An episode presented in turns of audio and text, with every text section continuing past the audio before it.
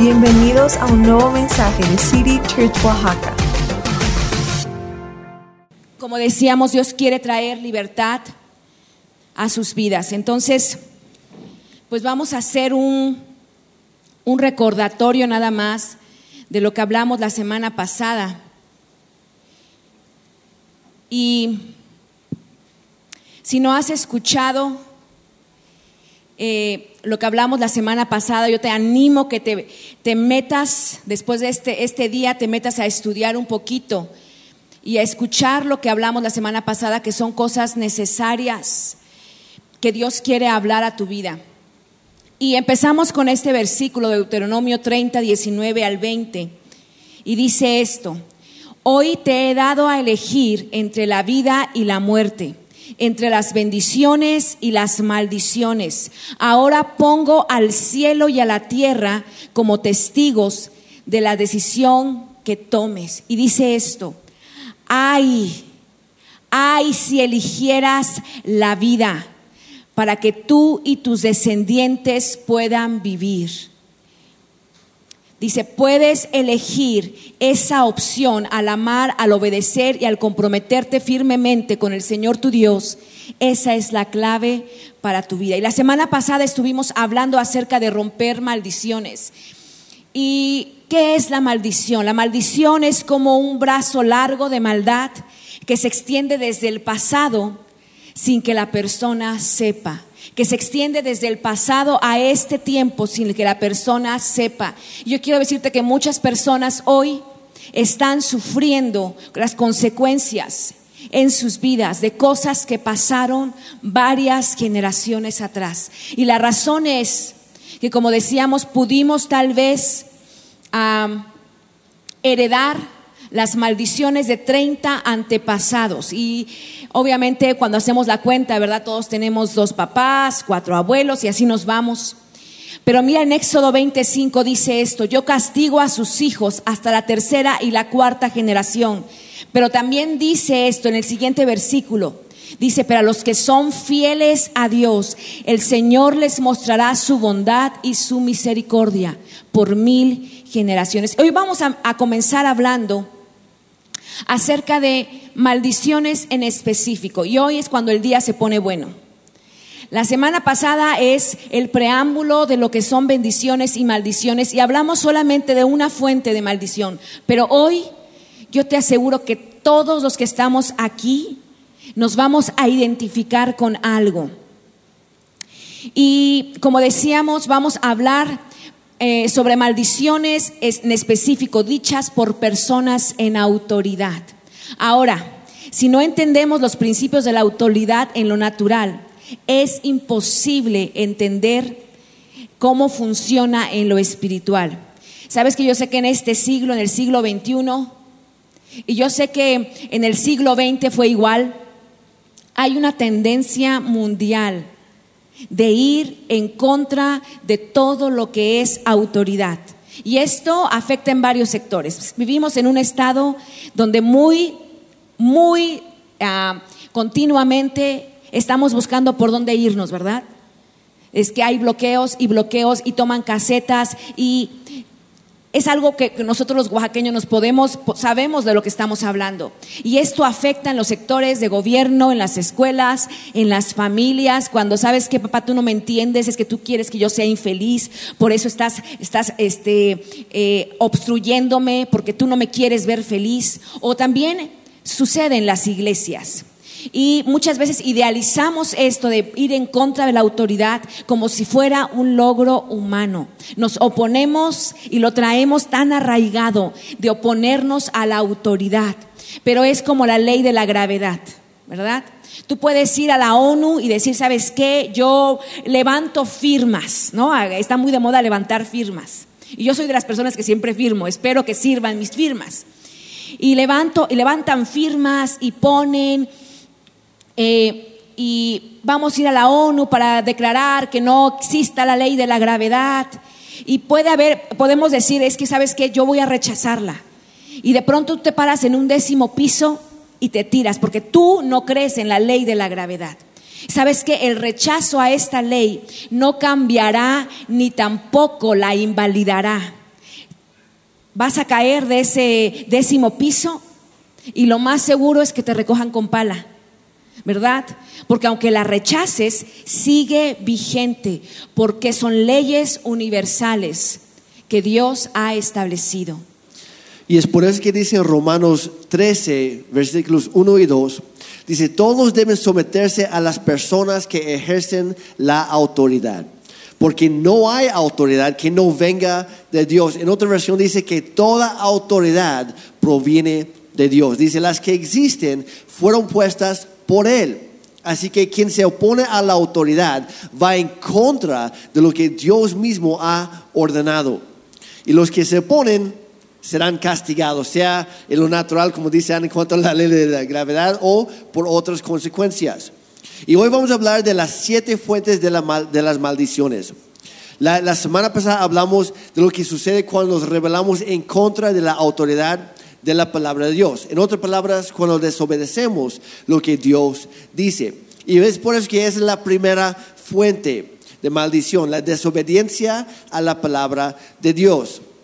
Nuevamente, si no lo has escuchado, aprovecha esa semana. No vamos a tomar más tiempo ahí porque está muy completo y nos llevamos bastante tiempo la semana pasada desarrollándolo. Ahí estoy en casa. Vamos a pasar al número dos para empezar hoy. La segunda fuente de maldiciones son los hombres o las mujeres de Dios como sus voceros. Después de que Israel había capturado y destruido a Jericó, Josué, el nuevo líder del pueblo de Israel, después de Moisés, pronunció una maldición sobre cualquiera que reedificara esa ciudad. Y lo menciona en Josué 6:26. Dice, en esa ocasión, Josué pronunció la siguiente maldición, que la maldición del Señor, de Dios, caiga sobre cualquiera que intente reconstruir la ciudad de Jericó. A costa de su hijo mayor pondrá sus cimientos y a costa de su hijo menor pondrá sus puertas. Y ahora, esa es una maldición bastante específica, no es, no es nada más englobando lo que sea, es algo muy atinado, muy específico. Y consistía en que la persona que se atreviera a reconstruir lo que Dios, porque fue Dios, a reconstruir lo que Dios había destruido, iba a acarrear una maldición sobre su familia, específicamente sobre dos de sus hijos. Y estoy seguro que la mayoría de los israelitas, pues después de Jericó, siguieron avanzando, conquistaron toda la tierra, y pues se les olvidó lo que Josué había dicho. Y pasó a ser parte de la historia, y luego la leyenda, luego una fábula, luego un mito. Y la gente, no, pues quién sabe si es cierto o no. Pues pasan como 500 años. Y luego vamos a saltar al primero de Reyes 16:34, que fue durante el reinado de Acab, rey de Israel. Dice, fue durante su reinado que él, un hombre de Betel, reconstruyó Jericó. Poner los cimientos le costó la vida de su hijo mayor, Abiram. Ahora menciona su nombre. No nada más cualquiera fue algo real que sucedió. Dice, terminar la obra y colocar las puertas le costó la vida a su hijo menor, Segub. Y todo esto sucedió de acuerdo con el mensaje de parte del Señor acerca de Jericó, transmitido por Josué, hijo de Nun. Así que a este hombre que fue en contra de lo que Dios había dicho a través de su siervo Josué, le costó la vida de dos de sus hijos por no hacer caso por no prestar atención, por creer, nada, va para otros, pero no me, no me va a afectar a mí. ¿Y qué habrán pensado los médicos de ese momento, o los, los demás familiares? ¿Se habrán dado cuenta que perdieron dos hijos, dos nietos, dos sobrinos, dos primos, a causa de una maldición proclamada 500, 500 años antes? No creo. Fue hasta que alguien como que empezó a, conectar los puntos, como que empezó a hilar las cosas, que se dio cuenta, esto tuvo una causa primero. Porque como mencionamos la semana pasada, las maldiciones no vienen sin que tengan una causa. Hay una razón detrás de esto. Y una de las cosas que saca a relucir es que la realidad de las maldiciones que siguen se perpetúan hasta que algo, hasta que alguien hace algo para romperlas. Otro ejemplo se encuentra en, el segundo libro de Samuel, capítulo 1, versículo 22. Y nos dice la, Biblia, ah, 1.21, perdón, gracias. Nos dice la Biblia que Dios pronuncia un lamento. De que David pronuncia un lamento al saber que Jonatán y Saúl habían muerto a mano de los filisteos en el monte Gilboa. Ahora, necesitamos entender que la causa por la cual David lloraba no era solo porque Jonatán era su mejor amigo, tampoco era porque Saúl era el, el rey, sino porque sus enemigos paganos, los que adoraban ídolos, habían conseguido una victoria sobre el pueblo del Dios verdadero. Y al matar a Saúl y a Jonatán estaban derrotando tanto al pueblo como al Dios de ese pueblo. Y es por eso que conmovió tanto a David. Y de hecho estos filisteos mataron a ellos y luego les, les cortaron las cabezas y, fueron a colgar sus cuerpos sobre el muro de una ciudad que se llamaba Betzán. Y em- empezaron a proclamar las buenas noticias para ellos en todos sus templos paganos. Y es lo que más le molestó a David. Dice, ¿cómo es posible que nosotros sirviendo al rey de reyes, el Dios de dioses, y que esto está pasando a nosotros? Y lo están proclamando como si fuera algo bueno en, los lugares donde adoran a los ídolos. Entonces esto le dio muchísimo a David y dice, en ese versículo 21 dice, hay montes de Gilboa, que no caiga sobre ustedes lluvia ni rocío, que no crezca el trigo para las ofrendas, porque ahí deshonraron el escudo de Saúl, ahí quedó manchado el escudo de los valientes. Ahora, quiero que vean en las pantallas por un momento. Es una foto hoy en día del monte Gilboa. Y pueden darse cuenta que todo lo que hay alrededor está bien verde. Pero en ese monte, en el lugar donde Saúl y Jonatán fueron asesinados, hasta el día de hoy no ha caído nada. Y en el 1948, cuando se estableció la nación moderna de Israel, porque fueron desterrados y todo eso, regresaron hace 75 años. Este año cumplen. Y se dieron a la tarea de, de construir a- acueductos y irrigación y toda la cosa, y convirtieron la tierra árida en una tierra fértil. Y lograron tener mucho éxito en todos los campos y en todas las montañas, excepto una montaña, este, el monte Gilboa. ¿Por qué? Porque aunque David en este caso dijo algo hace tres mil años, como él nunca puso fecha de caducidad, sigue vigente día de hoy. Y no importa lo que la gente haga, no logran romper la maldición que David, el ungido del Señor, que aunque no era rey en ese momento, ya había sido ungido como rey. Y por eso Dios ya le había dado autoridad. Ahora, quiero mencionar otra cosa. Porque en este caso David lo dijo a favor de su pueblo y en contra de sus enemigos. Pero hay hombres y mujeres de Dios que Dios ya les ha dado autoridad como pastores. Pero en lugar de usar sus palabras para bendecir a su pueblo, a su gente, a, su- a sus congregantes, a las ovejas del, buen pastor, que es Jesucristo, usan sus palabras para traer maldiciones. Y nos hemos encontrado con personas que de repente cambian de iglesia y hay muchas buenas razones porque la gente cambia de iglesia está bien. Si cambias, avísanos para que podamos bendecirte, que te vaya muy bien. Es lo que queremos hacer. Pero hay algunos pastores que creen que, la- que las ovejas no- nos pertenecen a nosotros y no es cierto. Y por inseguridades o lo que sea, o por mala enseñanza, dicen, no, no, tú me, perteneces, tú me perteneces a mí porque yo te salvé casi, casi. O yo te llevé a los pies de Cristo. Y hay que darnos cuenta que como pastores somos parte del proceso, pero no depende de nosotros. Y la gente no pertenece a nosotros. Pero hay pastores que nos han dicho, más, bien hay personas que nos han dicho, es que cuando yo salí de mi iglesia, mi pastor me dijo, y no lo estoy inventando, es un caso real, nada más que no voy a decir los nombres. Mi pastor me dijo, si tú te cambias de iglesia, si tú te vas allá, te vas a morir de cáncer. ¿Y qué pasó? Pues pasaron tres meses y de repente, de la nada, una mujer muy sana fue diagnosticada con cáncer. Porque las palabras tienen autoridad. se acercó con, con, de hecho, con, con Daniel y Mari, y creo que Ana estaba ahí también. Yo estaba con los juniors y adolescentes en ese momento.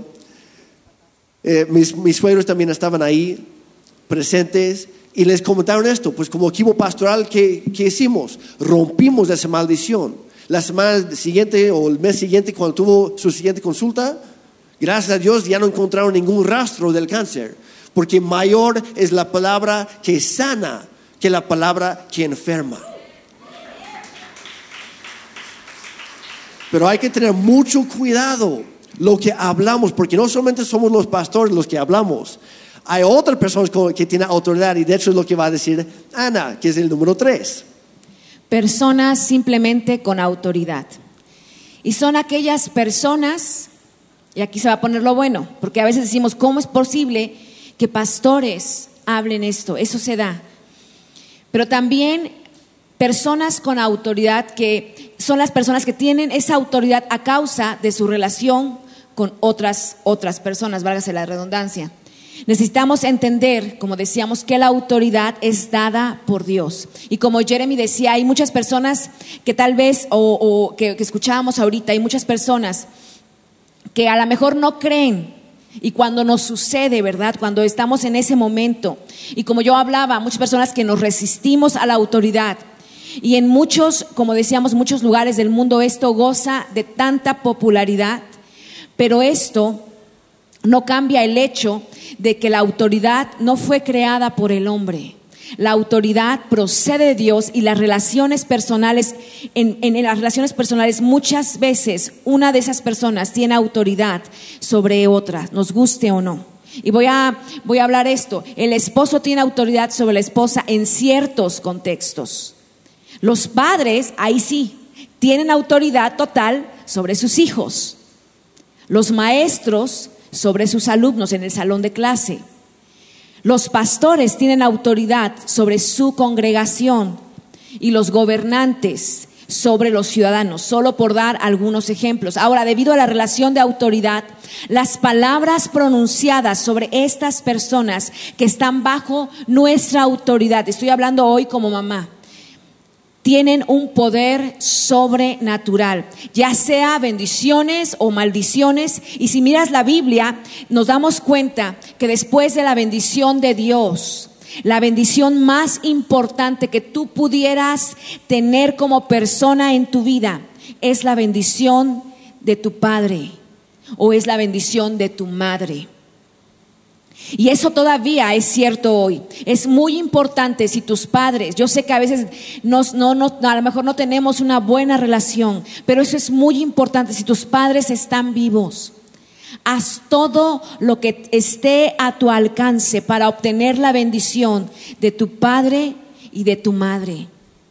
Y quiero darte ejemplos de, un esposo que maldijo a su esposa sin darse cuenta, para que veamos las consecuencias. Y quiero que vayas a Jeremías 31, perdón, Gé- Génesis, estoy hablando de Jeremías, Génesis 31, y algunos recuerdan esta historia de Jacob. ¿Se acuerdan de Jacob que había estado trabajando con su tío Labán? sirviéndole por siete años y luego no, es que le dio la que no, él que no quería y volvió a trabajar. Bueno, se había casado con las dos hijas de Labán y era un padre de familia bastante, de una familia bastante numerosa. Y luego el Señor le, le habla a Jacob y le dice, ¿sabes qué? Deja a Labán y vete a Mesopotamia y regresa a la tierra de Canaán. Pero este Jacob tenía tanto temor que si le decía a su suegro Labán que se iba, tal vez el suegro le iba a quitar a sus hijas y por ende a todos sus hijos, o a sus esposas y por ende a todos sus, hijos. De modo que eh, un día que Labán se marcha eh, para hacer algunas cosas, Jacob aprovecha ese momento y se va con su familia. Pero Labán y sus familiares, cuando se dan cuenta de esto, empiezan a seguirlo y lo alcanzan en el monte de Galat. Y hubo ahí una confrontación. Labán le dijo, ¿sabes qué? ¿Qué te pasa, Jacob? ¿Por qué te vas sin decirme nada? ¿Por qué te vas a escondidas? Sin dejar que yo me despida de mis hijas. Y Jacob le dice, ¿sabes qué? Tenía miedo. Tenía miedo de que si yo te decía que me iba hoy, tú te ibas a enojar y me ibas a quitar a mis esposas. Y entonces Labán le dice, ¿sabes qué? Entiendo esto, entiendo que te hayas ido, entiendo que tenías miedo, pero dice algo, pero ¿por qué me robaste mis ídolos? Que la palabra en hebreo es, en tu versión a lo mejor dice terrafines, pero eran esos ídolos pequeños que la gente tiene, tenía en sus casas para protegerse contra el mal, para protegerse contra las malas vibras. Y que yo sé y yo espero que tú no tengas esas cosas en tu casa para protegerte de la mala vibra. Pero eso se daba en aquel tiempo. Ahora Jacob no sabía absolutamente nada de los terrafines, no, tenía ni idea qué había pasado de, lo, de lo que, que había pasado con sus terrafines, pero su esposa, por la que había trabajado muchísimos años, la que amaba con todo su corazón, llamada Raquel, ella sí había robado los ídolos de su padre. Y había hecho dos cosas bien fuertes. Una maldad, que es, número uno, robar, robarle a su padre. Y número dos, como hablábamos la semana pasada, había participado en cosas ocultas. Y esto siempre, iglesia, es peligroso. Y en Génesis 31, 30 al 32 dice esto. Ahora bien, entiendo que te haya, que hayas querido irte porque añoras la casa de tu padre. Esto le dice Labán a Jacob.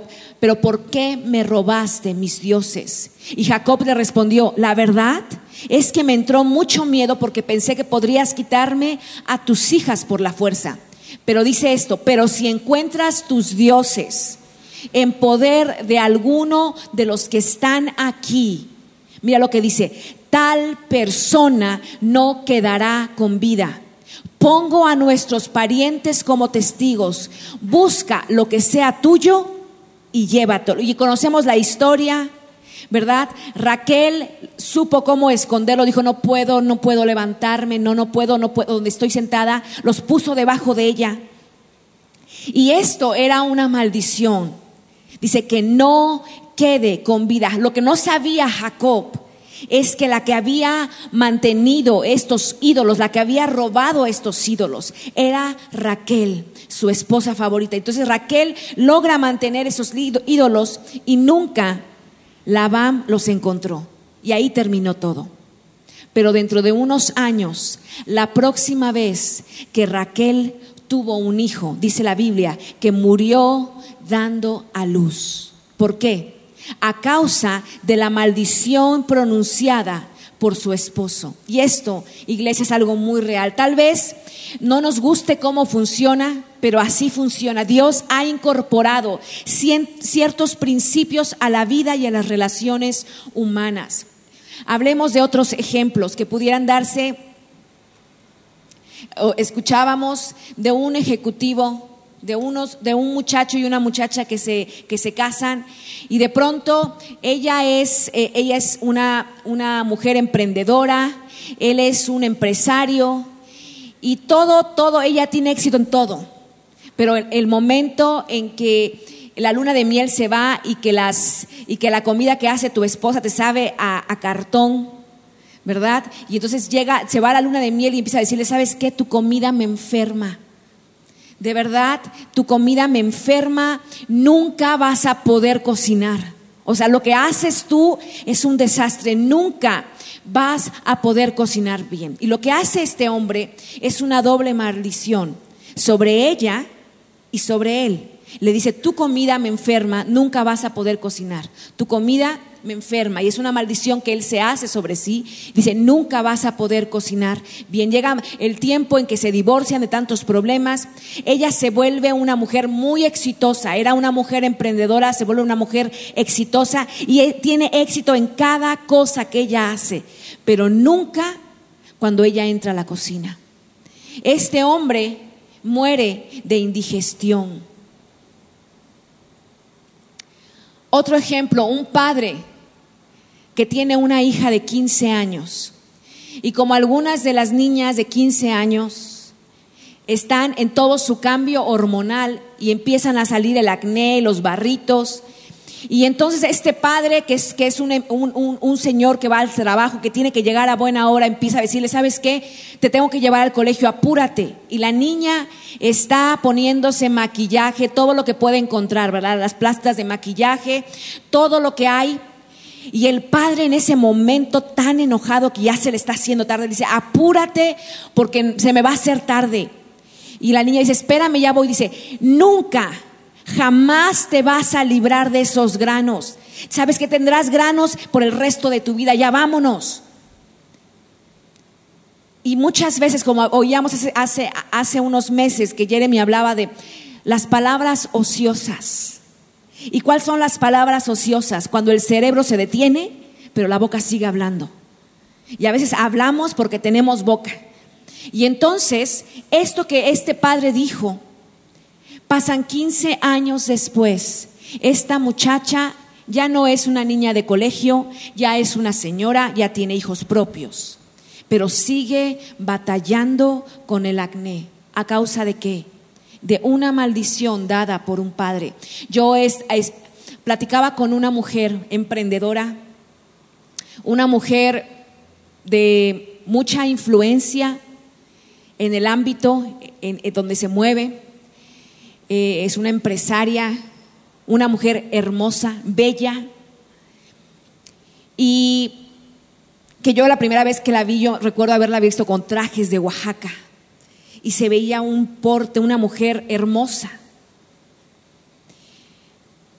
Y ella me comentaba, Ana, cuando yo era chica, mi padre dijo esto, dijo su nombre, eres tan hermosa, eres tan hermosa, pero por ser tan hermosa vas a vivir sola. El precio de la hermosura va a ser que vas a vivir sola, vas a llorar. Ella ha llorado la falta de un hijo, un hijo murió. Ella ha llorado el desprecio, ella vive sola. Y ella me comentaba, esto es una realidad. Esto se hizo una realidad para, para mi vida. Ahora, ejemplos, hablemos de los maestros. La maestra que tiene un alumno que no sabe deletrear, ¿verdad? Tal vez pade- pa- padezca lo que se llama dislexia, ¿no? O que pone palabras o, cosas, letras al revés, las confunde.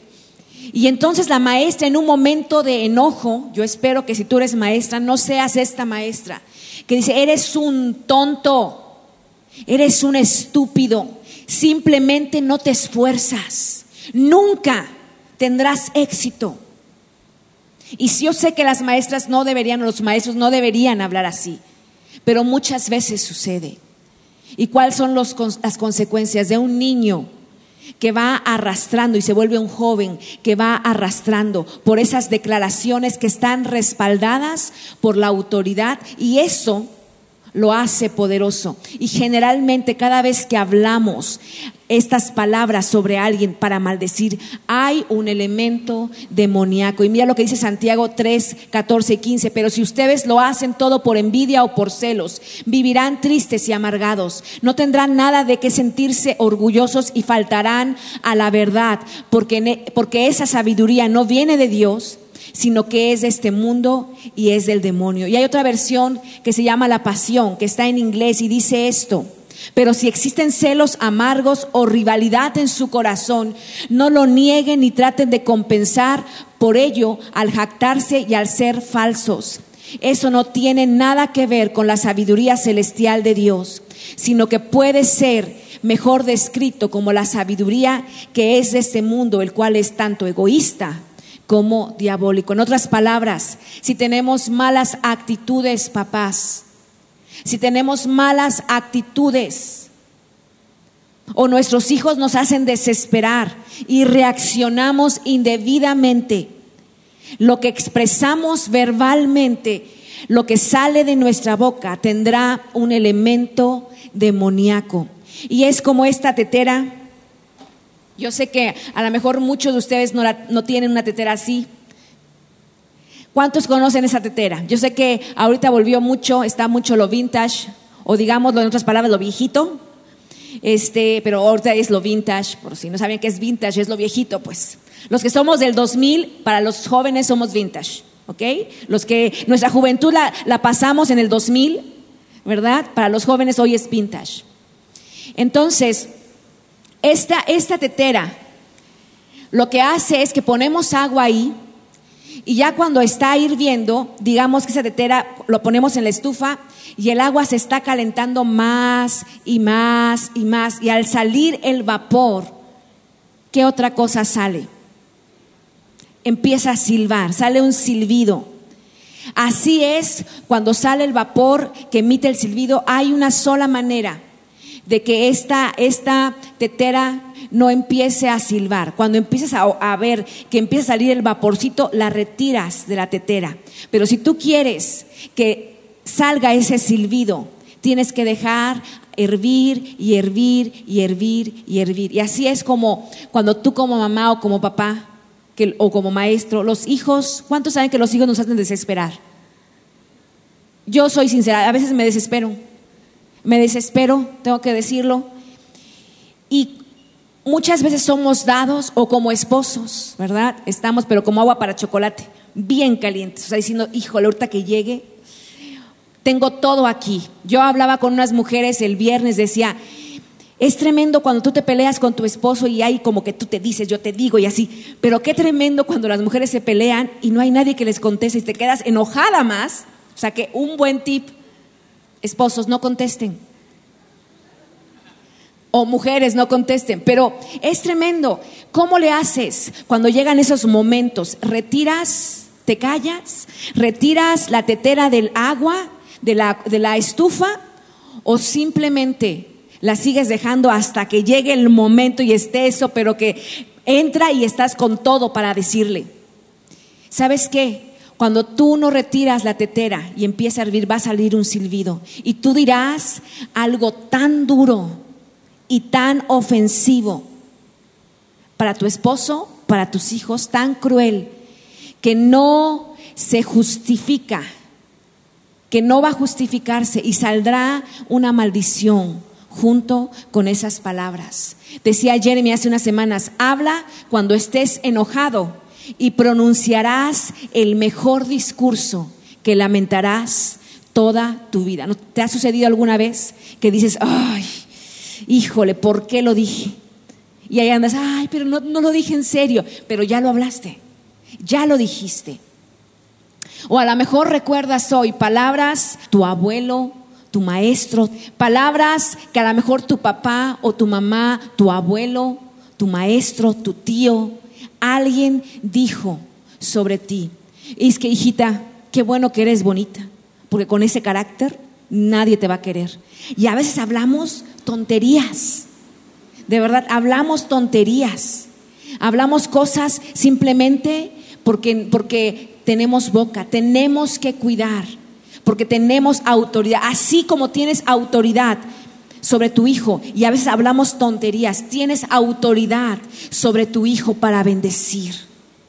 Para mirarlo y decir, yo te yo declaro que tú serás mucho más sobresaliente donde tú estarás, que tú serás cabeza y no serás cola, que serás como árbol plantado junto a corrientes de agua, que darás fruto a su tiempo y que tu hoja no va a caer. Es de igual manera. Cuando te sientas enojado, empieza a decir, ¿sabes qué es lo que dice la palabra del Señor? Y empieza a hablar. Si tienes ganas de hablar, porque si a lo mejor eres muy vocal y tienes ganas de decir unas cuantas verdades, em, agarra tu Biblia, como decía, no solamente en el matrimonio. Pero, escogen los versículos bonitos. bonitos. No, no, no vayan a usarlo para mal, ¿eh? Por favor. Sí, por favor, no se echen a Apocalipsis y la bestia y todo eso, por favor. Y menos cuando es el esposo o la esposa porque esto no, no, va, no, va, no va a salir bien. Eso es por maldiciones dadas por autoridad. Pero hay otra muy común.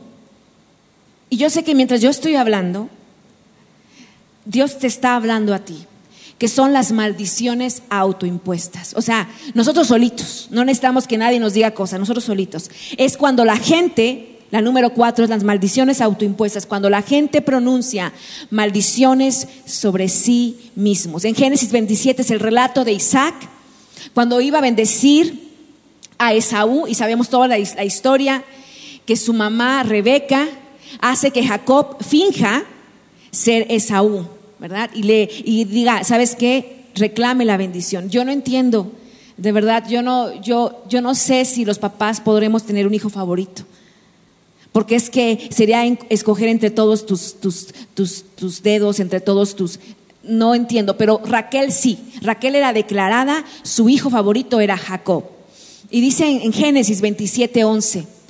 Pero Jacob le dijo a su madre, hay un problema. Mi hermano Esaú es muy velludo y yo soy lampiño. Si mi padre me toca, se dará cuenta de que quiero engañarlo y esto hará que me maldiga en vez de bendecirme. Imagínate esto. Le estaba viendo la cara a su papá. Realmente era esto. Y en Génesis 27:3, el siguiente versículo dice, Hijo mío, que esa maldición, oye esto, lo que dice Raquel, que esa maldición caiga sobre mí, le contestó su madre.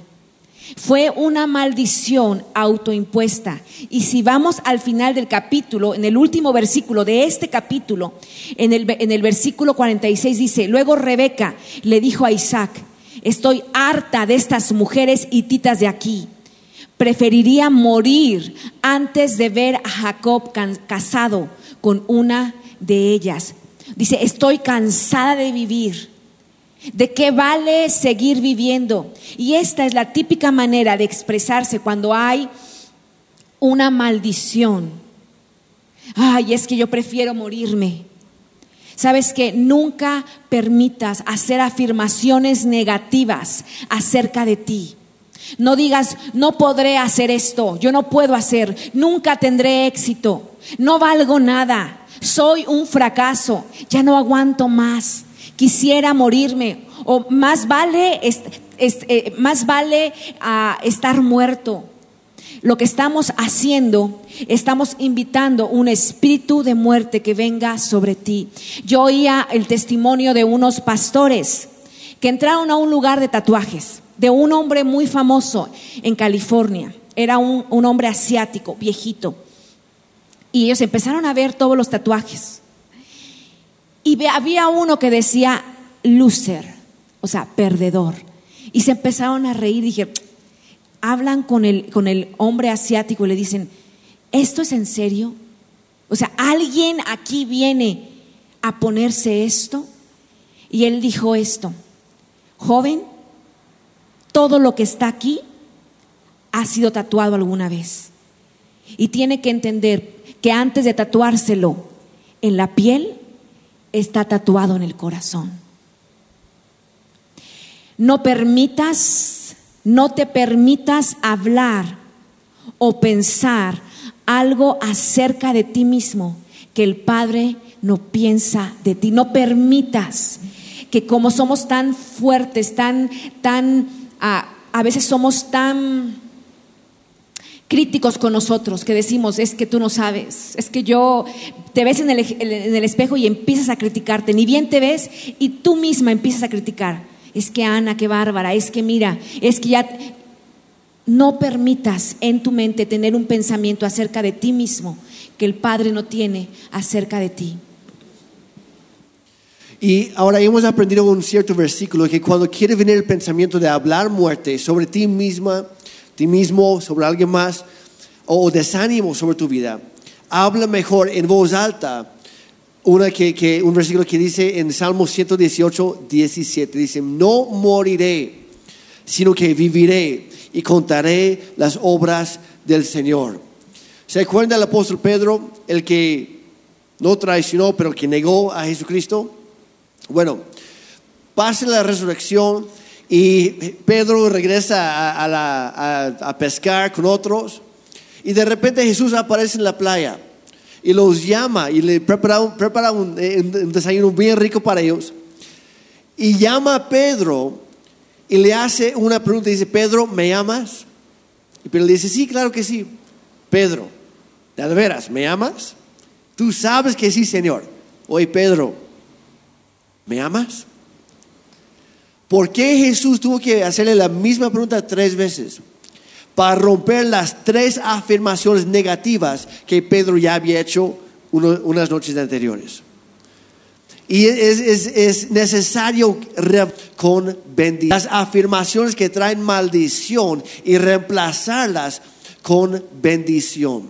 Y si alguna vez has hecho un comentario negativo acerca de tu persona, te has impuesto algo negativo y tienes que revocarla y, revo- y reemplazarlo con algo positivo. Porque Dios nos puede proteger de todo, menos de lo que hablamos de nosotros mismos. Porque Él nos ha dado autoridad y el respeto a lo que nosotros decimos. Y Él dice, pues yo quería hacer esto, pero como tú lo dijiste, bueno, como tú quieras. Y tenemos que aprender siempre a hablar vida sobre los demás y también sobre nosotros mismos. Dios nos ha dado libre arbitrio para que tú escojas. Dices, nosotros somos los que escogemos. Número 5, pactos no bíblicos. En Éxodo 23, 32, habla de la relación de los pueblos de Israel de que tenían que expulsar de la tierra de Canaán a todos todos los adoradores de, ídol- de ídolos, personas que vivían en rebelión total en contra del Dios viviente. Y Moisés dijo esto en Éxodo 23, 32, no hagas ningún pacto con ellos ni con sus dioses. Y hay que entender que si las personas tienen dioses falsos, como hablábamos hace una semana, y uno hace un pacto con ellos, también se está haciendo un pacto con esos dioses. Y hay muchos ejemplos de esto, y por, por cuestión de tiempo, solo voy a mencionar algunos. Chicos, jóvenes de edad casadera y los que no están en edad casadera, uno de ellos es unirse en yugo desigual, una relación, entrar en una relación íntima con uno que no es cristiano. Mira lo que dice en segunda de Corintios 6, 14, no se asocien íntimamente con los que son incrédulos. ¿Cómo puede la justicia asociarse con la maldad y cómo puede la luz vivir en tinieblas? Y andamos muchas veces, así es que es tan guapo, ¿verdad? Yo no sé si tengo, tengo la foto por ahí. Por ahí tenemos la foto. Es que es tan guapo, es que tú no sabes, es, es buena persona, o sea, o sea, no es cristiano, pero es bueno. O sea, me tiene tanta paciencia. Me tiene tanta paciencia. Y otra versión dice, no se unan en matrimonio, pero esa no, las no la dejé, porque muchos dicen, ah, es que yo no lo quiero para matrimonio. Es lo mismo. Es lo mismo. Y andamos así diciendo, es que tú lo tienes que conocer. Yo he dicho muchas veces, conmigo vienen muchas chicas y me dicen, es que pastora, es que, o sea, no es malo, o sea, no es cristiano, no es malo, o sea, ama a Dios, yo siento que ama a Dios. Y ya me empiezan a decir todas las bondades del muchacho que digo, wow, es- está mejor que los de, los de Siri, caray. No, es amable, ama a Dios. No, es increíble. Y después ya de que la dejo hablar y está bien emocionada, le digo, ¿quieres que te diga lo que tú quieres escuchar o quieres que te diga lo que dice la palabra de Dios? No, pues lo que dice la palabra de Dios. Y la Biblia dice, no se asocien, no se unan. Y lo que Dios dice es no y es no y es no. Así que chicas y chicos, porque esto podría ser un hombre y una, y una, y una, una, una chica. Esto no nada más fue la foto que yo encontré, pero así andan muchas de ustedes. Esta foto yo espero que se les quede cada vez, la próxima vez, que digan, ay, pero es que es bien bueno, o sea, no es cristiano, pero es bien bueno. Es más, tómenle una, una, una captura, por favor. Por, definición, si no ha entregado su, su vida realmente a Cristo, es, no, es, no es hijo de Dios, es hijo del otro. Entonces, a lo mejor se ve muy guapo por fuera o guapísima por fuera, pero el que está detrás de esa persona. Y hay que dar, como decía Ana, hacemos un pacto no solamente con esa persona, sino con los que vienen detrás. Y es por eso que es muy necesario. Otro ejemplo muy común, demasiado común aquí en Oaxaca de esto, es la masonería. Porque una persona que se hace masón hace un pacto con los demás masones y ellos les dicen que es secreto, no lo es. No es secreto. De hecho, hace más de 50, eh, pero en los años 50 se publicó un libro acerca de todos los ritos y costumbres que hacen los masones. No es secreto. Yo he platicado con varios masones y me cuentan lo que, lo que hacen, cómo entran, cómo salen, todo lo que tienen que hacer para formar parte de esta hermandad. Hace, hace poco me enteré de una muchacha, una adolescente, que le estaban diciendo y como ella pues no, no, no podía comprarse todos los lujos que quería Y ahí le prometían dinero, le prometían poder, le prometían influencia, le prometían amigos, lo que fuera. Le prometían una familia, porque la suya le, le des- le despreciaba. Y ella va y que se mete en la masonería, haciendo un pacto con el mismo diablo, porque la masonería es, eh, es una práctica pagana, con ídolos falsos, y no es compatible con el cristianismo. No es para los hijos y las hijas de Dios. Y lo que ellos hacen cuando quieren ser masones, uno de los primeros pasos es automaldecirse si en algún momento salen. Y son maldiciones autoimpuestas que se tienen que romper. Número 6. Son maldiciones hechas por los brujos o los hechiceros o espiritistas, el nombre que tú quieras ponerle. Ahora, como Ana ya decía, en cierta, en cierta manera se acostumbraba a hacer esto en la antigüedad en tiempos de guerra. No solo era una lucha entre un tipo y el otro o una nación con otra, era una lucha de los dioses de cada pueblo. Y vemos esto en la historia de David y Goliat, que cuando David ah, le, le quisieron poner una armadura, no le quedó, dice, ¿sabes qué? Voy a nada más con lo que tengo, mi onda, busca unas piedras lisas en el arroyo y va corriendo hacia Goliat. Goliat lo ve, dice, y que para él fue un insulto. Dice, ¿cómo crees que yo pedí el guerrero más fuerte, más valiente y me mandan este mucoso? Y empieza a insultar a David en nombre de sus dioses. Dice en 1 Samuel 17:43. Dice, ¿soy acaso un perro? Le rugió a David para que vengas contra mí con un palo. Y maldijo a David en nombre de sus dioses. Invocó el poder de sus dioses paganos, que sí tienen poder, para maldecir y vencer a David.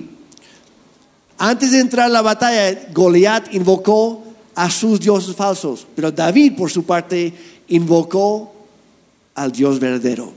Reconoció quién estaba con él, que es mayor, que es más fuerte, el mismo Dios vivo a quienes servimos nosotros. Y estaba con él, iba con él, y sabemos cómo termina la historia. David venció, no en su propio poder, sino porque reconoció que había alguien luchando por él. Ahora, Jesús prometió algo en Lucas 10, 19. Dice, miren, les he dado autoridad sobre todos los poderes del enemigo, porque el enemigo sí tiene poder. Pero mayor es el que está en nosotros que el que está en el mundo. Dice, pueden caminar entre serpientes y escorpiones y aplastarlos y nada les hará daño. Y es una hermosa promesa, pero ¿qué creen? Podemos salir de la protección de Dios que Él nos ofrece, que Él nos promete, si participamos en prácticas paganas o del ocultismo, lo que hablamos la semana pasada. Y en ese caso abrimos la puerta para que esas maldiciones y el mismo diablo, como en la foto, entre a nuestra vida o nuestra familia, nos hacemos compadres. Y es algo muy parecido con lo que sucede en el número 7, que son maldiciones por objetos o creencias supersticiosos. Ahora, hace, hace poco tiempo se me acercó una, una familia joven, unos papás cargando a su bebé en sus brazos.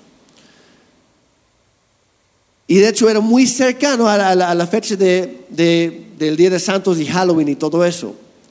Y me llevaron a su bebé para que yo orara por su bebé. Y yo les pregunté, pues está bien, quiero orar, claro, pero dígame qué está pasando. Y me dice, es que algunas cosas extrañas han sucedido en nuestra casa. Digo, pues cuéntame qué pasó. Y dice, pues mira, desde hace varias noches, de repente vamos y, y nuestro hijo duerme en un cuarto a solas, con la ventana trabada, con la puerta con seguro, nadie más entra, nada más sale, pero en la mañana vamos y de repente vemos cosas, o lo escuchamos gritando en la noche y entramos corriendo y no hay nadie, pero está en un grito y luego nos fijamos que en su brazo y que sube en su manga de la camisa del bebé, de su mameluco de hecho sube la manga y tiene quemaduras en su brazo. Pero no quemaduras cualquiera, quemaduras de escritura, que no era inglés ni tampoco español. Era escritura no humana. Entonces les, les pregunté, a ver, ¿qué más, ¿qué más ha pasado en ese cuarto o en su casa? ¿Quién, ¿Quién vivía en ese cuarto antes? Bueno, dice la muchacha, era mi tía abuela. Ah, ok, ¿y qué hacía? Bueno, era, era bruja. Ella era espiritista. Y sus clientes llegaban para hacer sus ritos de, lim- de limpias y otras cosas ahí. Ahí tiene sus cuartos todavía. Pues no, no quisimos sacar todo por respetar a la tía, a la abuela, porque la queríamos mucho. Y en un cajón tiene sus cuarzos, sus piedras, sus huesos, su pelo humano. Todo lo que ella usaba en sus ritos demoníacos. Y nosotros, pues ya, como ella murió, pues teníamos otro cuarto disponible y pusimos nuestro bebé ahí. Al investigar un poquito más, se, di- se- se dieron cuenta que la tía abuela había maldecido a su nieto recién nacido antes de morir. Y ella había proclamado que ese bebé iba a ser apartado para, para el servicio del diablo. Y ella había invocado los poderes demoníacos para marcar a ese bebé en la piel. Entonces les dije, si quieren romper esa maldición, hay varias cosas que tienen que hacer. En primer lugar, tienen que orar para romper la maldición hablada. También tienen que limpiar, no con una limpia. Tienen que limpiar, barrer el cuarto, sacar todo, vaciar los cajones, lavarlos con jabón, lavar las paredes, darle una buena lavada. Y usando la autoridad que Dios les ha dado como padres, que es mayor que la autoridad que tenía la tía abuela, van a romper la maldición. Y Dios sanó a ese bebé. Pero son cosas reales. No es un juego. Por, eso tuvimos, tomamos tanto tiempo la semana pasada hablando sobre esas cosas, porque no es un juego. La Ouija, las tijeras, el Charlie Charlie, jóvenes, adolescentes, juniors, no es un juego. Están invocando poderes sobrenaturales, demonios, para entrar a tu vida y hacer lo que, lo que ellos quieran. No es un juego. Por eso dicen Deuteronomio 7:26, no metas en tu casa nada que sea abominable. Todo eso debe ser destruido. Recházalo, detéstalo por completo para que no seas destruido tú también. Si te pones a jugar con esas cosas, vas a ser destruido porque tú le abriste la puerta. Y cuando traemos cosas, cosas a nuestra casa, cualquier cosa, cualquier objeto que esté relacionado con brujería, con ocultismo, estamos abriendo la puerta para que entre una maldición a nuestro hogar. Checa si en tu casa tienes algún objeto, algo que le hace propaganda a cualquier otro Dios que no sea al Dios verdadero. Muchas veces los niños no pueden dormir o están con mucho miedo, tal vez o se les mueve la cama, se les prende las televisiones. Lo hablo porque lo hemos escuchado. Que dicen es que estaba yo en mi casa y de pronto prendí, este, estaba yo sola y de pronto se prendieron las televisiones. O ven cosas, ven personas, sienten presencias raras. Es momento, iglesia, papás, de checar, abuelos, de checar qué hay en nuestra casa. Tal vez ponemos las herraduras para la mala suerte, ¿verdad? O andamos con los cuarzos que están muy de moda, que el cuarzo y o simplemente qué me depara el futuro, qué me depara el día de hoy. Abres y checas el horóscopo, de los ejercicios de la a, a la religión, a, a- a lo que es yoga, yo no estoy hablando de los ejercicios de la yoga, pero estoy hablando de lo que mantén tu mente en blanco y, y- y entramos en cosas que son religiones orientales, ¿verdad? De la nueva era. O adolescentes, juniors, juegos de la Ouija, como decía Jeremy, el Charlie Charlie, las tijeras, o videojuegos, hemos, nos hemos encontrado videojuegos muy pesados, jóvenes han estado poseídos, que de pronto de un momento a otro empezó el joven, se levantó y empezó a golpear a la mamá y empezó, hemos tenido casos. Música heavy, muy pesada, películas de terror, dices que a mí no me afecta. A mí no me afecta, es que y empezamos a hacer propaganda a cosas que no le agradan a Dios, oraciones a los ángeles, es que yo tengo un ángel muy poderoso. Yo te, y lo único que tenemos es un Dios muy poderoso y dice que los ángeles están al servicio, pero se ora a Dios, no a los ángeles. Esto es una es algo errado o creencias paganas como hacernos la limpia, ¿verdad? Ay, es que tengo, eh, voy a hacerme una limpia este, para que eh, no, me, no me hagan por las malas vibras. O a veces el sentir una persona, como yo hablaba, yo hablaba con una persona que dice, que yo siento que viene mi tía. Y seguido se le aparecía la tía, que la amaba mucho. Dice, pero yo no tengo miedo. Y tenemos que entender que los muertos están en la eternidad. Lo que tú sientes es la, presencia de algún espíritu demoníaco. Pero estas cosas, como limpias, como cosas que, que hemos estado dejando ahí, no alejarán la mala suerte. Lo que va a pasar es que van a abrir una puerta para los demonios. O lo famoso que anda de los aceites, y yo no estoy en contra, pero cuando tomamos esto como que si tú te untas esto vas a ser feliz. Si tú vas a la madre naturaleza y empiezas, el único dador de paz, el único dador de alegría, de felicidad, de consuelo se llama Jesucristo. Y tenemos que ir. Si tú quieres estar alegre y quieres ver la bondad de Dios sobre tu vida, métete en la palabra de Dios. Pero es cuando hacemos un Dios de aquellas cosas. En Deuteronomio 18, 9 al 11 dice, cuando entres en la tierra que el Señor tu Dios te da, ten mucho cuidado, y esto va para nosotros, de no imitar las costumbres detestables de las naciones que viven allí.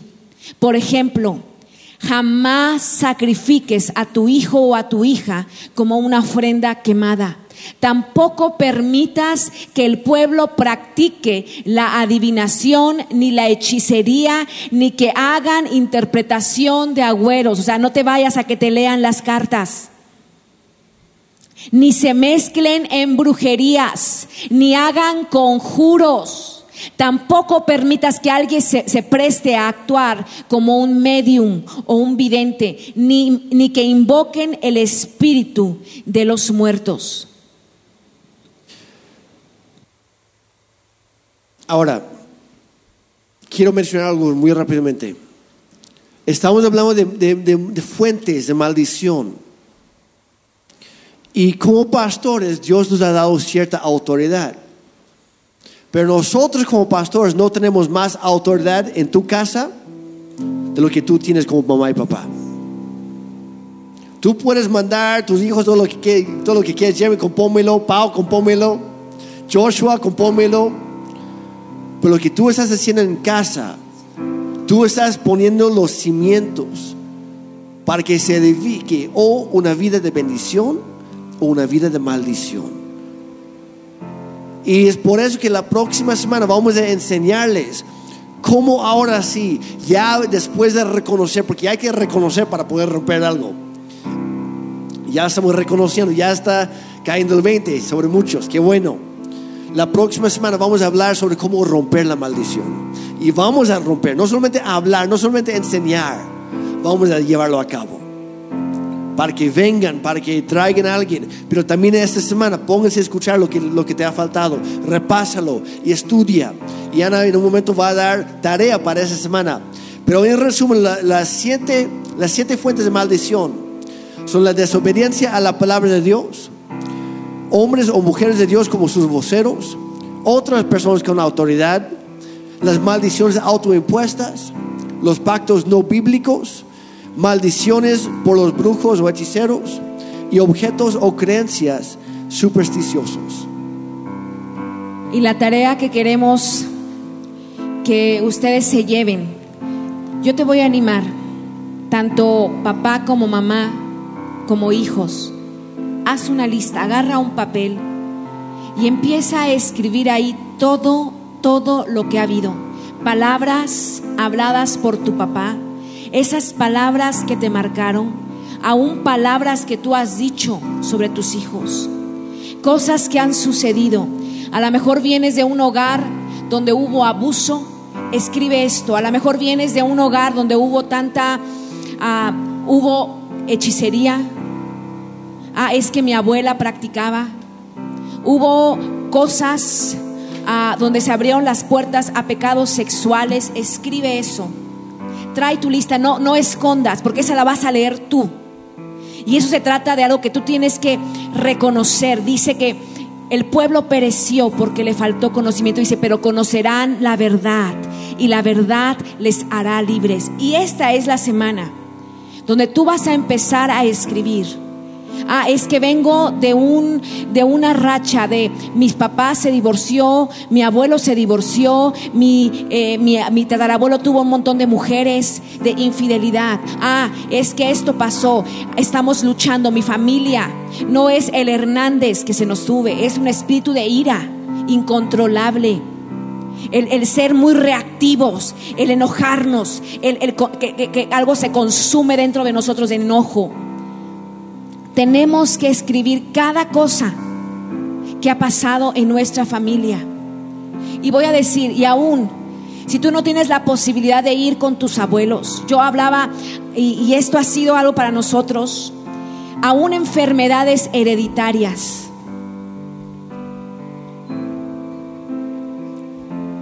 Yo voy a contar algo muy rápido.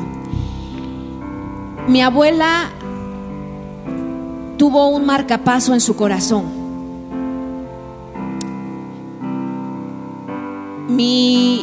mis tíos habían sufrido del corazón. Mi mamá está, está medicada con el cardiólogo, hay algunas cosas ahí en su corazón. De un momento a otro, hace algunos años, yo me empecé a sentir muy mal y fui con el cardiólogo y me dijo, eres una persona hipertensa y vas a tener que tomar esta pastillita. Hija, me dijo, la hipertensión era un, antes creíamos que era algo de, de la, gente adulta, pero hoy es una enfermedad también de jóvenes. Hasta el día de hoy no tenemos ni idea qué lo causa. Yo había estado, habíamos tenido una casa hogar, en ese momento teníamos muchísimos problemas. Eh, por cosas que estaban moviendo afuera. Eh, y, él me decía, hija, tienes que vivir por tus hijos, por tus hijas. Eh, y empecé a tomar medicamento. Mari fue con el, tremendo porque dije, no, yo no quiero vivir con esto. Mi hermana Mari fue con el, cardiólogo y le dijo, hija, tu corazón está, vamos a tener que ahora hacer en algún momento una operación tienes una válvula que no cerró y esto hace que tu corazón como que de vueltas, porque le hicieron, le pusieron ese aparato que le ponen. Y oímos esta, esta prédica y empezamos, empezamos a declarar sobre nuestras vidas. Nosotros no aceptamos esto. Pasaron los años y yo dejé de, tomar porque mi presión siempre había sido baja, siempre soy de presión más baja de lo normal, de lo de lo habitual. Y un día voy con el cardiólogo, me dice, Ana, tú no eres una persona hipertensa. O sea, yo no entiendo, tú no eres. Tú estás perfectamente bien. Y a Mari, mi hermana, le dijo, hija, lo que yo te había visto, yo no sé qué pasó, pero esa válvula se cerró y estás completamente bien. Porque hay poder cuando uno rompe maldiciones generacionales. Ahora, voy a decir a esto, a eso al milagro lo alimentamos. Si tú estás luchando con ser una persona con diabetes, vete al doctor. Si tu papá y toda tu, familia fue, eh, ha, luchado con la diabetes, vete al doctor. Rompe maldiciones y cuida tu alimentación. Esto es no da, Señor, Señor, ven y sáname y te echas tu cocota, ¿verdad? Vamos a alimentar nuestro milagro. Y estoy hablando de cosas que han venido de generación en generación. Esa es una tarea que tú te tienes que llevar a tu casa. Decir todo lo que ha habido. Ha habido muertes. Hace años fuimos a orar por, un, por, un, por una, una persona aquí. No aquí, o sea, no aquí. No está aquí, pero es una persona nueva que venía. Y cuando pasamos por ese lugar, yo sentí como que algo había pasado. Dije, algo sucedió en este lugar. Y Jeremy en ese momento no, estábamos hablando porque estábamos ungiendo ese lugar. Y Jeremy dijo, algo hubo aquí. Ay, sí, es que aquí murió una persona. Cosas que han sucedido en tu familia. A lo mejor muertes repentinas. A lo mejor, ah, yo no sé, cosas con las que tú has luchado, alcoholismo, drogadicción. Es que esto mismo pasó mi papá. A enfermedades. Cosas que han estado azotando y que dices, voy a romper hoy. Porque mis hijos no van a vivir lo que yo he vivido.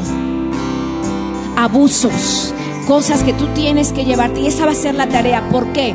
Porque te vas a llevar esta tarea, vas a escribir y toda la semana cuando te acuerdes de algo, que digas, ay, mi abuelo era... Yo recuerdo mucho estar en un sepelio donde una mujer dijo, así como mi tío era un mujeriego, y esto era un orgullo.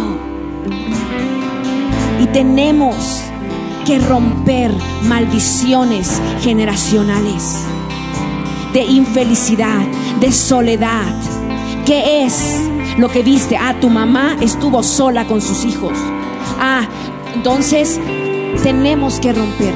Y puede ser un mismo espíritu de diferente forma. Ah, en la, en la siguiente, en la, en la, primera generación, ah, fue un espíritu de, de cambio de alimenticios, obesidad. En la siguiente puede ser bulimia y anorexia. Tenemos iglesia. Yo sé que es mucho trabajo, pero esto te conviene a ti. Porque la siguiente semana tú vas a traer tu hoja y donde tú estás, vamos a orar. Y tú vas a mencionar, sea en tu corazón o sea en, en voz para ti, vas a mencionar, yo renuncio. Y vamos a dar los pasos. Y vamos a dar los pasos por los cuales tú tienes que, que, que hablar libertad. Vamos a dar unas hojas que hemos dado, pero vamos a dar unas hojas para toda para la iglesia, que te las puedas llevar la próxima semana. Y cada vez que te acuerdes de esto, tienes que romper maldiciones generacionales. Tus hijos y los hijos de tus hijos. Y tú te vas a liberar de las formas de cautiverio con las que creciste. Y a través de esto Dios va a traer libertad. Padre, yo te doy gracias por cada una de las personas que están aquí.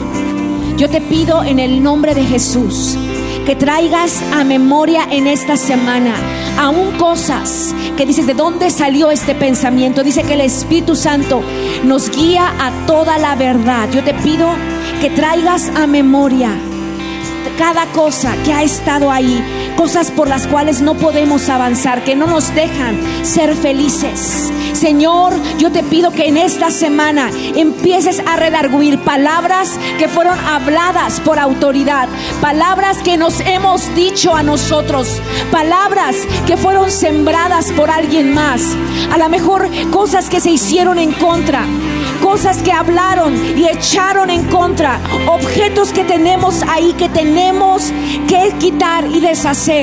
Padre, en el nombre de Jesús, porque tú quieres traer libertad, dice tu palabra, y conocerán la verdad, y la verdad les hará libres. Yo te doy gracias porque tú vas a liberar a cada familia de las formas de cautiverio en las que crecieron. Y Señor, lo que no era, para ellos. Hoy se viene a hacer. Señor, porque tomamos pasos para dar, para liberarnos a nosotros y liberar a los nuestros en el nombre de Cristo Jesús.